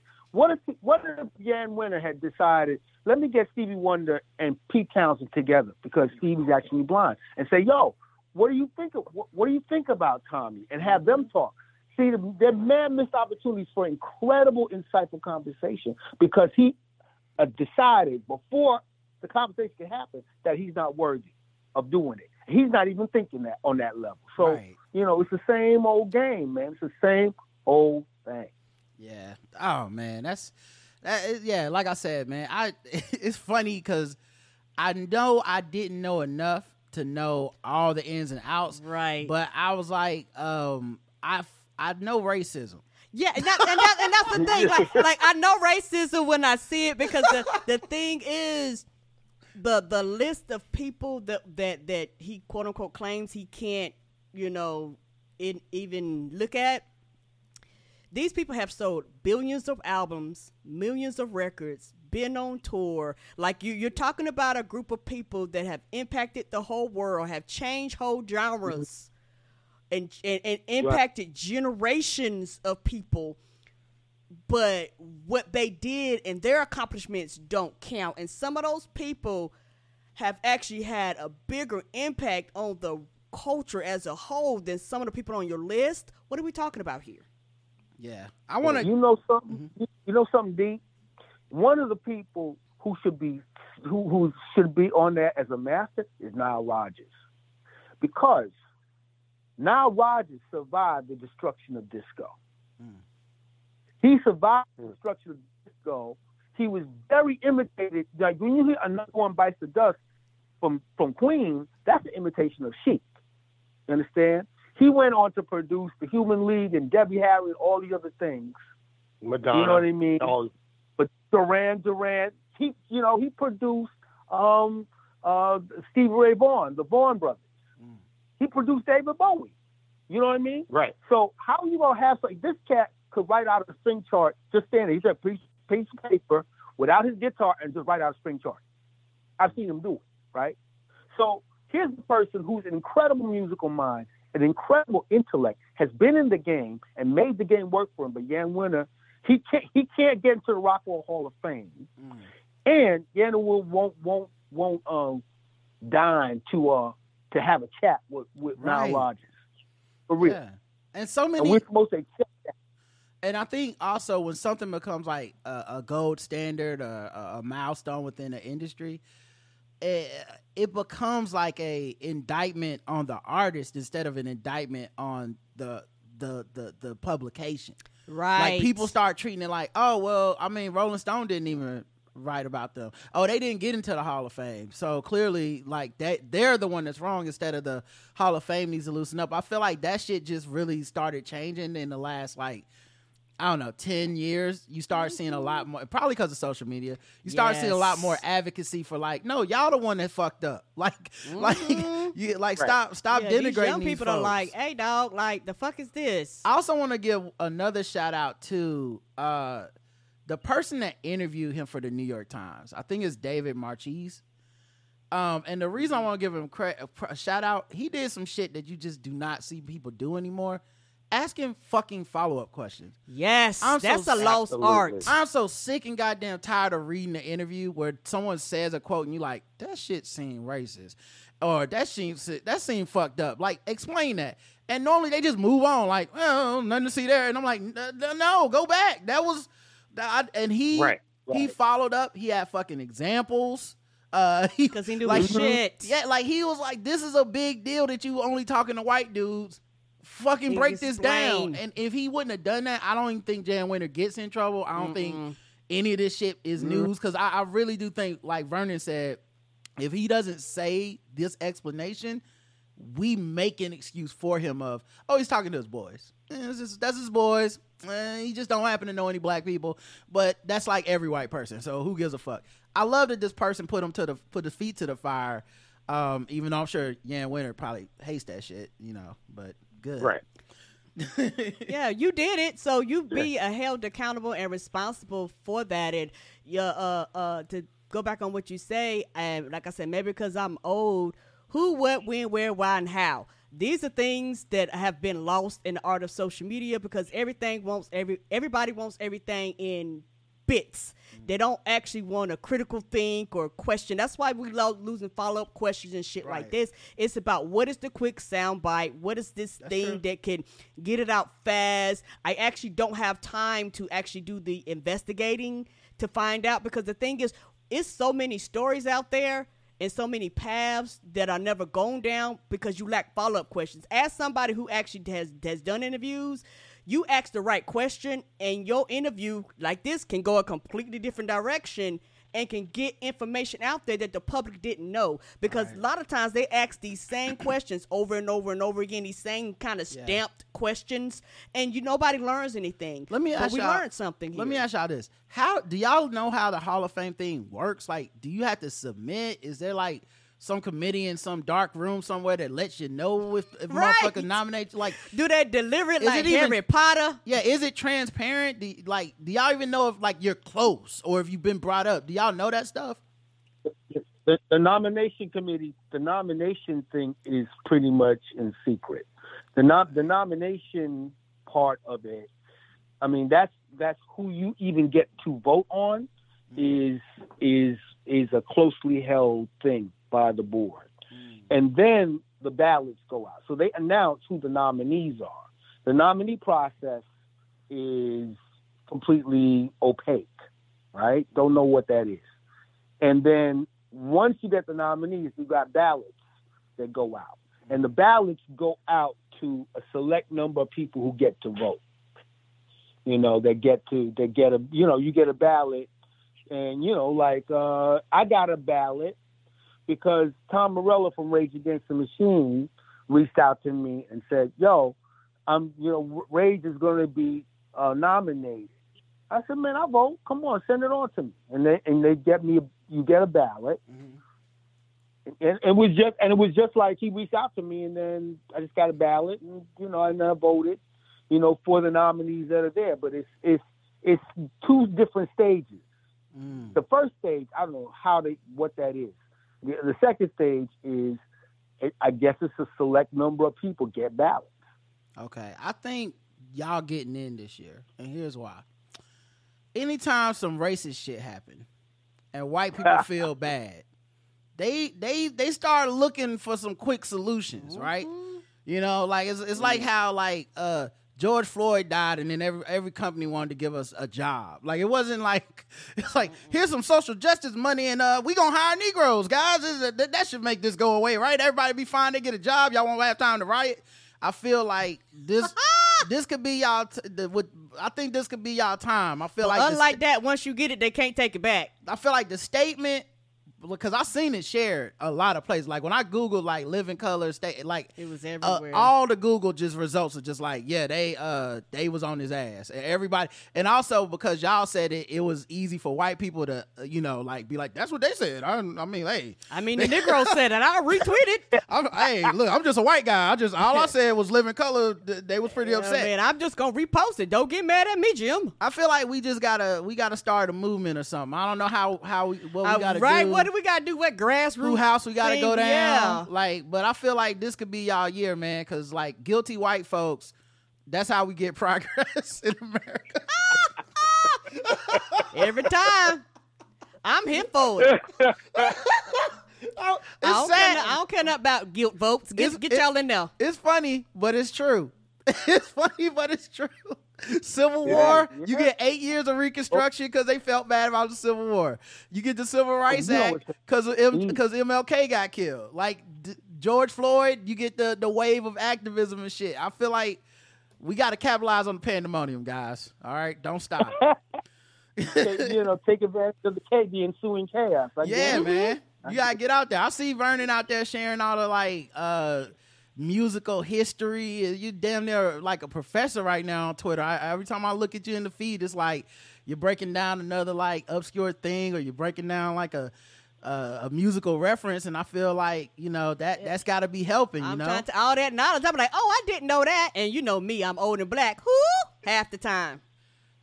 Let me go Now. Google this. Now, Well, you know, Think about you know what this. it is. Mm-hmm. I'm sorry. I was just gonna say. No, Think about the. We're looking for. You're you're talking about rock and roll intellectuals. hmm Mr. Vernon Reid is a rock and roll intellectual yes, and has talked about how the subtleties and nuances and the innovations that we all have had and that we've made in the in, in, an effort to, to to refine and make music better. hmm He talks about it all the time. He has that knowledge in his head, but Jan Wenner doesn't care about that. right. He can't articulate. Well, you know, well, man, well, you know, You can tweet funny it. we, we had this conversation the day after after John Coltrane's birthday. You know, Right. and um, and and I, I have this thing on Twitter slash X called Song of the Day. I'm doing it for for the year of 2023. Like every day, I post, you know, and my and my music tastes are all over the place. You know, Right. it's it's all it's all kinds of music uh, coming from all kinds of people. But yesterday, I, I my song of the day was "A Love Supreme," and um, you know he did that in 1965, which is the same year that the Voting Rights Act, you know, was enacted. Mm. And and you think about these moments, you know, of just such incredible creativity, such incredible optimism, you know, such incredible hope, and then you know, then we go through the cycle again. That's what y'all talking about, reconstruction, Mhm. you know, and and all these different things that we that we go through, and it cuts across all the different boundaries of style. You know what I mean? Right. And Nina um, Simone had a song called "Mr. Backlash," which is about that kind of. It- yeah, yeah, man. And and the funny thing about it is, it's it, when we talk about these things with rock and roll, rock and roll is the most extreme example. The same thing with jazz. The same situation with blues. You know, the blues. You know, it's blues is those festivals are primarily attended by white folks. You know what I mean? I wonder if I wonder if that's the problem.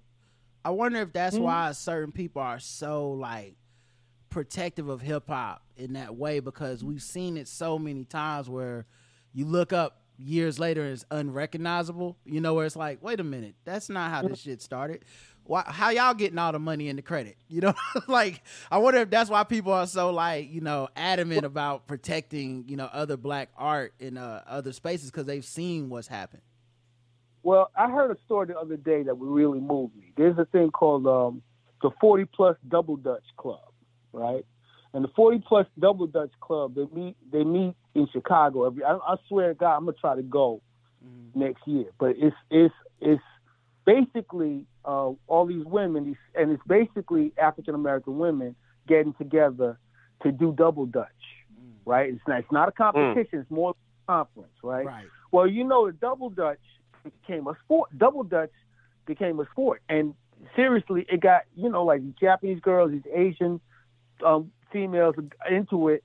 But it's so interesting how things how things disseminate. You know what I mean? Because human beings, we see an activity and they go, you get lit up by it, and mm-hmm. you go, oh, I want to do that. I'm gonna try to do. Oh man, that's exciting. And so it spreads, right? So there's a whole thing about double dutch around the world.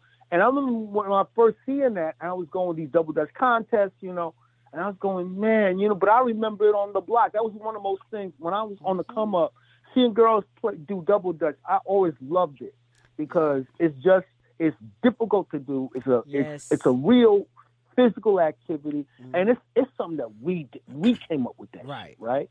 So it's something that I feel very very emotional about double dutch, right? Mm-hmm. Coming up, you know what I mean, coming up on St. Mark's Avenue in, in BK, you know what I mean, and whatever. But when I heard about the 40 plus double dutch club, that was like, okay, this is beautiful because it feel it felt like, you know what, that this thing hasn't been just let go of Right. and you, it, it hasn't. It's okay. I mean, I ain't mad at the Chinese girls or the Japanese girls. They love it. Mm-hmm. They feeling it. Right. That's beautiful. But I don't want to lose the roots. Right. I don't want to see us give up. It's going to go out into the world. The same thing with rock and roll. I ain't mad Right. at these people, Right. at white Mm. folks that play rock and roll. Some of them have influenced me Yes. right? But the thing, the the idea that this is no longer black, that the f- idea that double dutch is no longer black, is Mhm. unacceptable to me. Right. It's unacceptable.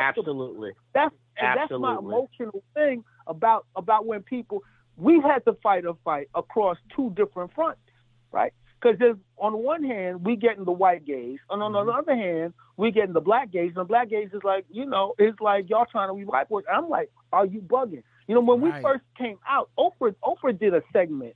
I'll never forget it, and I'll never forgive it. Mm. Where she, with the one moment that she ever mentioned us, she said something about we tr- that we apparently we trying to be white, and I, that shit broke my heart for real. Wow. It's also it's on some crusty ass video right now, so it don't look.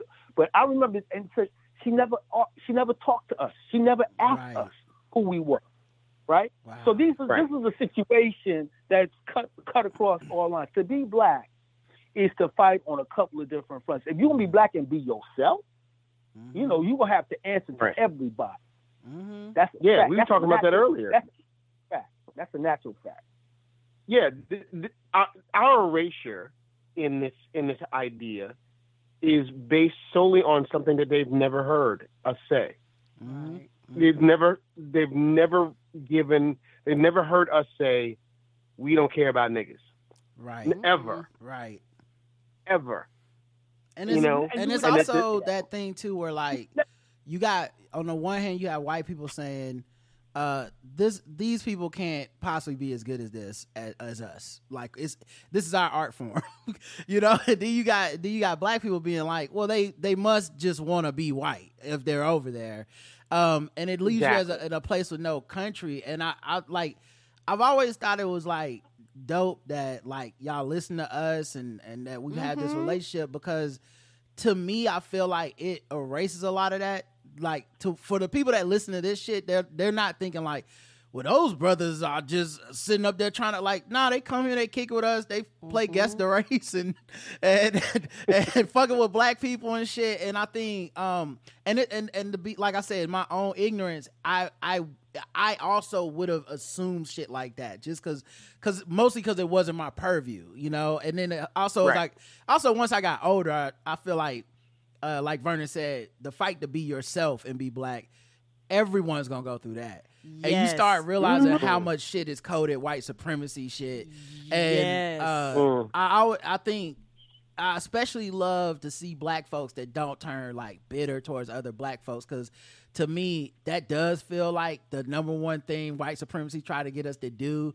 Like I always feel sad whenever there's like a person's like, I like anime and I talk white and no one's my friend and I hate black people and I'm like, uh, bro, you were 13, you were 13. That's you. At some point, you Right. gotta like you gotta own that, and, and those kids were fucked up. But let's be honest, all kids are fucked up at that age. the white kids are probably giving you swirlies and shit too. Don't don't try to ignore that. Yeah. But it's like you have Right. to own that. And so like um I love I love like I love y'all's love of black shit. I love Yes. Uh I don't think there's any way to hear shade and not be like these are for lack of a better term some niggas and I say that with love. I like I don't think there's a way to listen to that album and not be like those my niggas. Those they fucking they they're talking about the shit I care about and how it affects me because it affects them. And it's a damn shame if people are just judging books by their cover without uh, interrogating because that's the same Yeah, fucking no. thing Jan Wenner did. Yeah, It's the whole thing about not not, not having uh, not having backup questions. You don't have a backup question for us. You heard one thing. It was all over the place at one point in time. Great. You know, there's more to that than than fucking cult of personality. Look, I don't. I can't. It's paying for my kids' college. Right. So I, I, I ain't knocking it. You know. Right. But at the same time, there's fight to fight. At the same time, you know, there's there's a there's, there's a whole catalog of stuff that goes deeper into that i- i- into something that you can relate to. Right. Right. And Well, you and, and it's a shame that you got caught up in some in some you know white supremacy Yeah. and told that told you this wasn't yours. Yep. That this isn't yours. This wasn't That's- created by you. Mm-hmm. That's a fact. That's a fact. I mean, the fact that we're alienated from each other is also a function of white supremacy. yes. That's a that's a that's a that's the thing that when you talk about quote unquote black on black crime, well, you know, you know, the, the far right loves black criminals. They love them. You know, Yeah, they jello. because they get Right. yeah, because the black criminal proves their point. Mm-hmm. So all that, all that, all that crocodile kid kids about they they upset. Uh, no, they you love that because you know you more upset about the black kid that gets into all of the Ivy League schools. yes. You're more upset about that Yep. than you are about anybody, uh, you know, grabbing a purse. you, you more, you much more upset about when a Negro decides to do right and make it happen. That's more disturbing to you than what the criminals is doing. so just own that, right? And, and one other thing I want to say is like, I honestly think back about Jimi Hendrix. I talked about Jimi Hendrix on, on the Dick Cavett show. Mm-hmm. Yo, they were calling him an N word in interviews or all kinds of. I remember go back and read the press about Jimi Hendrix, mm. right? And Jimi Hendrix went and turned around, and and, and, and our people, black folks, was calling him a white boy. You know, they said, but ain't no white boy in the world coming up with voodoo child. That's not happening. Right. You dig? Right. Right. That's the he went he went really black. He went so black that people were like he freaked everybody out with that. Trust and believe. Foxy He lady real black. is not is is black vernacular. Mm-hmm. You turned it turned around to it from from Fox from Foxy. Who was saying that shit? It wasn't white boys. Right.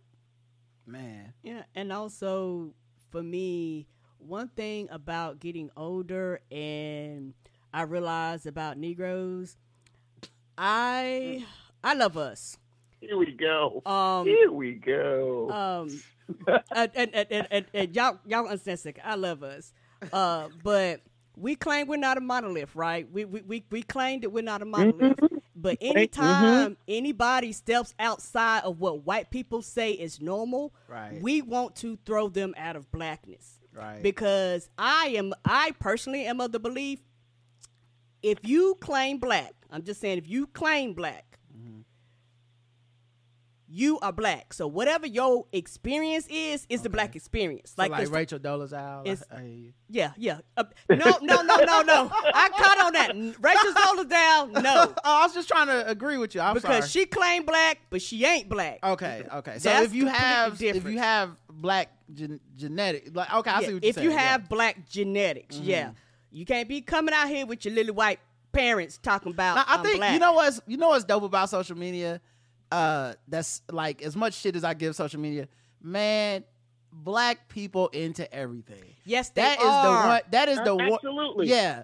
Hell I, yeah. You can make some Hell shit yeah. up right now. And I, I guarantee you, we go somewhere. as a black person doing it. You be like, oh, I bet people ain't making uh, Hennessy cupcakes. It's a nigga making Hennessy, Hennessy cupcakes. cupcakes. right the fuck now. If you say Mm-hmm. like, uh, Right. I bet it ain't no uh black badminton players. It's a motherfucker that's bad as shit at badminton and they black. Like that is the Mhm. one myth that I think the internet. That shout out to the internet. That's the myth. it- It, Yes. fucking erased for me. They let people, they let a lot of black people know they are not alone because Yeah. you know we were raised up in a Right. generation where we were so scattered that we didn't have a collection, or we were such a small group that we were too scared to talk to each other to find out if Well, other people also like the same thing we were technology into. wise, Living Colour was doing music before you really had the ability to connect on the internet. right? So like imagine like if Living Colour started over today, today was the first day they dropped the album. The collection of people that can find each other online and become a fan base of like, oh, I didn't know this was okay. What's this now? We fucking with that. That is different. Whereas before, uh, and and and I I kind of feel like part of that's technology, but um, before it becomes well, Oprah said they white, so well, I don't need to check them out. Oh, Roll, Rolling Stone doesn't think they they should be on the cover. I don't need to. I don't need to know anymore. You know. Oh, I didn't see them enough on BET. So I so I don't Right. need I don't It's a- need to to check that out. Whereas now, I mean, look at Sexyy Red. She's a motherfucking phenomenon. I don't even think she got an album out. It's all just viral TikTok shit. You that that's and what I'm always lost every time you bring her up. But yeah, I but get it. that's what changed in our lifetime, and I I do wonder if if that would have and you could changed the game. and you could super serve an audience like never before. right. you know you don't have Right. these channels that you have to go through you don't have some a&r person you don't have to you know go through somebody that kind of picks and chooses you can be like look uh, the technology is here i'm a youtube university this shit and we're gonna figure it out and boom here's my album you know that's not always a good thing but you can go that route. I mean, listen, it's a lot of whack shit to sort through, but Yes, the good it shit is is. out there too. So I mean, it is what it is. Um, let me ask y'all this, man. Y'all Mm-hmm. said y'all about the uh y'all going back on tour in February. Are y'all like Mm-hmm. chilling? Are y'all chilling till February? Or y'all got other shit y'all doing too? We got we have a European, right? We have a European run Okay. on our own. We're right? going to we- we're going to Europe at the end of uh, in December. UK. Um, we're gonna be out for th- three weeks in December. Now, Corey, you kind of Um, laughed when you talked Well, I'm, about. gonna, I'm gonna be out in November though. We're gonna be out in November, right? Nope, we know we leave like end of November, like the 26th of November, now, and then Cor- we're there Oh, from till the like 19th of December. Now, Corey, you kind of Okay. laughed when you talked about getting in the lab working on an album. But is that something on the on the list, or is that he laughing again? No, no, the no, the writing. In fact, in fact, Corey and I had a had a had a definite tete-a-tete before we left Australia mm. about what we need to do and ways to do it. Mm. You know what I mean? So yeah, so that so that's right at this point. A record is going to come out next year. We're really where we are in the cycle, but the writing and completion of tracks, you know, we can get into all of that Okay. for sure. I'm taking bets. I mean, the last album was 2017. I feel like stuff has happened. Y'all got stuff to talk I mean, about. we done y'all been are, through a whole pandemic. y'all, y'all I are know. seeing people now, I mean, these getting the energy. Yeah, these creative minds going. I mean, something has happened. You're just so creative. Yeah, we're just ooh. Everybody's so creative. Was so creative. Mhm. Man, well, look, I'm gonna wrap it up, man. But I, I He's- love you as I guys. said, he's, he's Oh, go ahead, Vernon. comfort to me. I mean, listen, this is a classic Living Colour show. Okay, we started with the technical difficulties. Okay, right. we fought through it. You know, we we, we nigger rigged it for lack of a better term, or Negro Yeah, rigged it, as. Karen would say. We Negro rigged it. Negro. Uh, shout out to innovation. Um, uh, speaking of people not in the Hall of Fame, us, we not in the podcast Hall of Fame. We show late. We, ain't- we ain't in there either. we know the struggle. We can't articulate. You we- know what I'm saying? We, We've get been, it. We, we've been doing it long enough to be nominated too. yeah. Oh, They they calling us to make us send money to be submitted for awards. Nice try. Yeah, That's you- not That's that's not not how that works. that's not how that's gonna work for us. You either give us the award or leave us away. Ain't that the truth? Uh, but uh, I was just gonna say, man, I love you guys. I'm always like following y'all on social media and stuff. Um, it feels so dope to see y'all like back out doing shit, um, being fabulous everywhere you go, rocking shows. Um, and I'll have to say this for anybody in our audience: if you're in the rock, if you're not in the rock, if you um going, if you're going out, going to concerts or whatnot, if these brothers are in your vicinity, go fucking see them. We had such a great time. we time. had, we did. It was it's like We had- because you know how like one of the things I'm most proud of with the Black Guy Tips is our fans. yes. Same mm-hmm. thing. Living Colour fans are so fucking inclusive and dope, and like they like they like.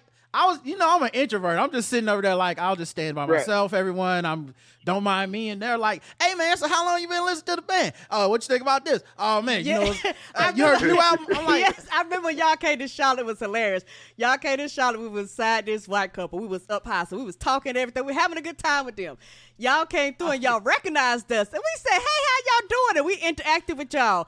After that, they I, not It was their best friend. Not trying to find out that they wouldn't shut the fuck up. yeah, I mean, I, and y'all know I'm a talker. I don't Right. mean to. I want to like enjoy the show. And I was like, oh, y'all know them. but but it was so nice though. Like Yeah, I- that's what I'm sweet, saying. Because like yes. I, as an introvert and a person that has anxiety, I get sometimes I can get overwhelmed with the idea of some shit. Where I'm like, Mm-hmm. man, I ain't never really been to a rock concert. This is what's gonna be like. Am I? Nah, man. It was so Always chill. sweet. Everybody was laid back, and also these brothers are so fucking talented. Like Yes. it's undeniable talent, super professionals. You can tell they've been doing it their whole life.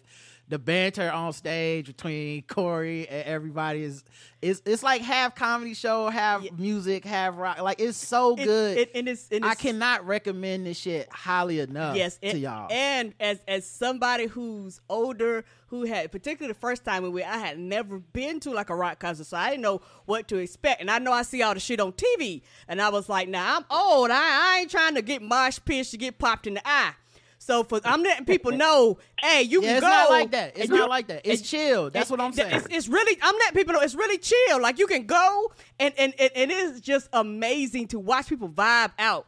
Cause people be just vibing, looking at each other, going, "You feel this? I feel it." Like, like I'm just as as somebody on the Yeah, it's outside looking in. it's So, just let y'all know if you got them knees, you you gonna be in good shape. You ain't got to worry about it. you, you gonna have a good time. and I, uh, this is the last thing I forgot to say.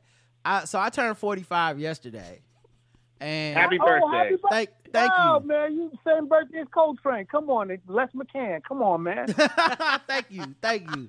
Uh, you know, it's like, listen, there's a lot of good people born on September 23rd. Shout out to Janelle James. Okay, you know we share a birthday. So, um, the thing I was gonna say is, uh, 45. I think like something kicked in in my black gene that I wasn't ready for. Cause I I went out, I had a good time. I came home, and I just cleaned, deep cleaned my living room. I don't know what the fuck got into me, y'all. I like I like moved. I was moving sofas and shit. I was fucking. I, I I I put vinegar in my dishwasher and in my uh fucking washing machine. I don't know what the fuck. Is, is this is is this what I have to expect for the rest of my life? Do y'all have this?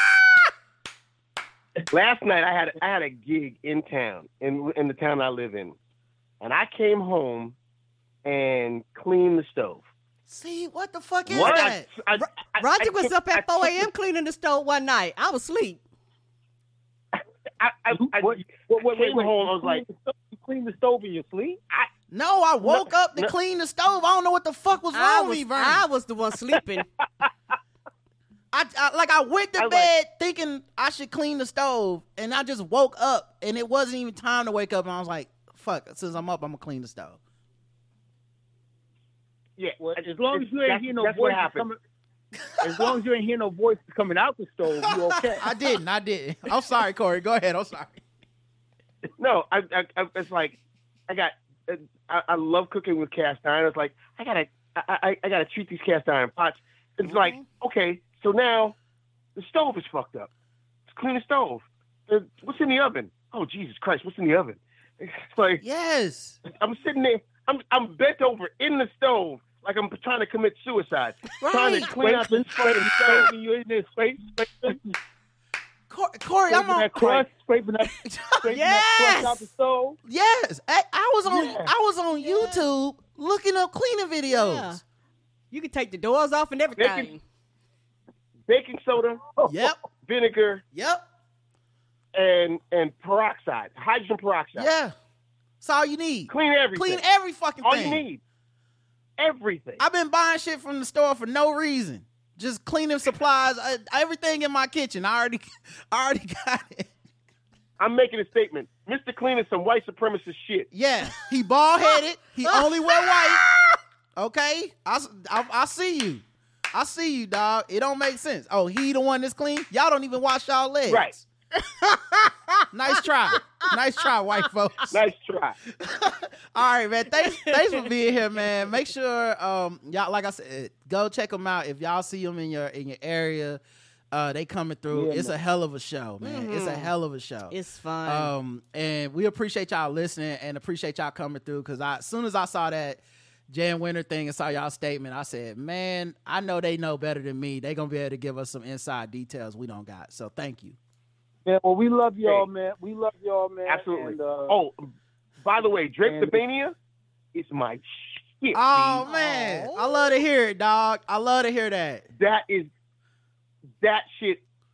Fucking JL Cauvin Oh my god. had me crying. Yes. He had me literally crying laughing. Yes, man. Oh my god. Yeah, it's, it's definitely like uh some dope stuff I'm I'm getting to do over there. Like uh right I've been writing some of the episodes and like seeing them come to life Oh. and like uh Mm. Yvette Nicole Brown like played the main character in one of the things I wrote and she like was so fucking good. Um and and the last one like uh about Afeni Shakur. Mhm. Um I wrote that one. So I, I, that was amazing. That was amazing. man I, like the whole team is just a beast like because like even like i say i write but then like you know everyone gotta do their part so you Mhm. you can write some Right. shit but you know if, if if motherfuckers can't act or if motherfuckers don't know how to do the sound it's, it's whack these motherfuckers Just to remind you, I'm an actor. okay i'm writing it down corey oh, here we get. There Oh. it is. i do have another i do have one more um to write before we end the season so Mhm. So- uh, so you be might on the lookout, you Corey. might get a phone call. I'm Okay. just saying. I, I bring my vinegar and my ba- baking soda this evening. Come on. That's We love to see it. Okay, I'm, I'm, I'm gonna hold you to that, man. Um, all right, that's it for us, man. We'll be back later on in the week. I think tomorrow's a busy day for us, but uh, and then Wednesday, of course, is Walking Dead Wednesday, so we got y'all on that. So we'll be back later on Oh, through the right week. on. Uh, say that again, Vernon. Don't say anything, Vernon. Vernon's about to spoil it. Shut up. Oh, okay. Yeah, No, yeah. We no, haven't man, seen. I'm it. just, I'm just, re- I'm rewatching uh, Fear the Walking Dead. I started rewatching Fear the Walking Oh. Dead from episode one. Okay, yeah, we we Wow. behind on that too, but we we we we do some down and dirty recaps of that that we'll we'll get to soon. Uh, where we don't even uh we don't do all the notes and shit. We just watch it and come in and be like, "Girl, that was crazy." Right. So we're gonna we're gonna do that soon. Um, but yeah, Stay on a boat. yeah. Stay on a boat. Hey man, one of the one of the greatest honors for us was to be featured on the, the last episode. Ah, ah, ah, all right, all right, that- They're- they're okay, recapping. yeah, we recap. We don't know yet. We Yeah, we, we we, haven't know. even watched the last Mm-mm. episode. So Mm-mm. uh, God, Oh, God, no. shush. so but I knew you were going to do that. I knew you were going to do that. Why why didn't you stop? Why, why didn't you stop me before I started? I tried to, because you don't shut up. because you could have, you could, you could have just said, "Yo, man, don't talk about, don't say nothing about the walkie." You could have just said that. it's all good, man. I, you know what? We got the complete experience now because we it's not done till y'all get in the fight. Like I feel like technical difficulties. We had Oh, oh everything. oh, this ain't this ain't fighting. that, you thought that was fighting? I love y'all, man. All right, all right. That's it. We're, we're wrapping up. Thanks for listening, everybody. We'll be back soon. Until next time, I love you. I love you too. Mwah.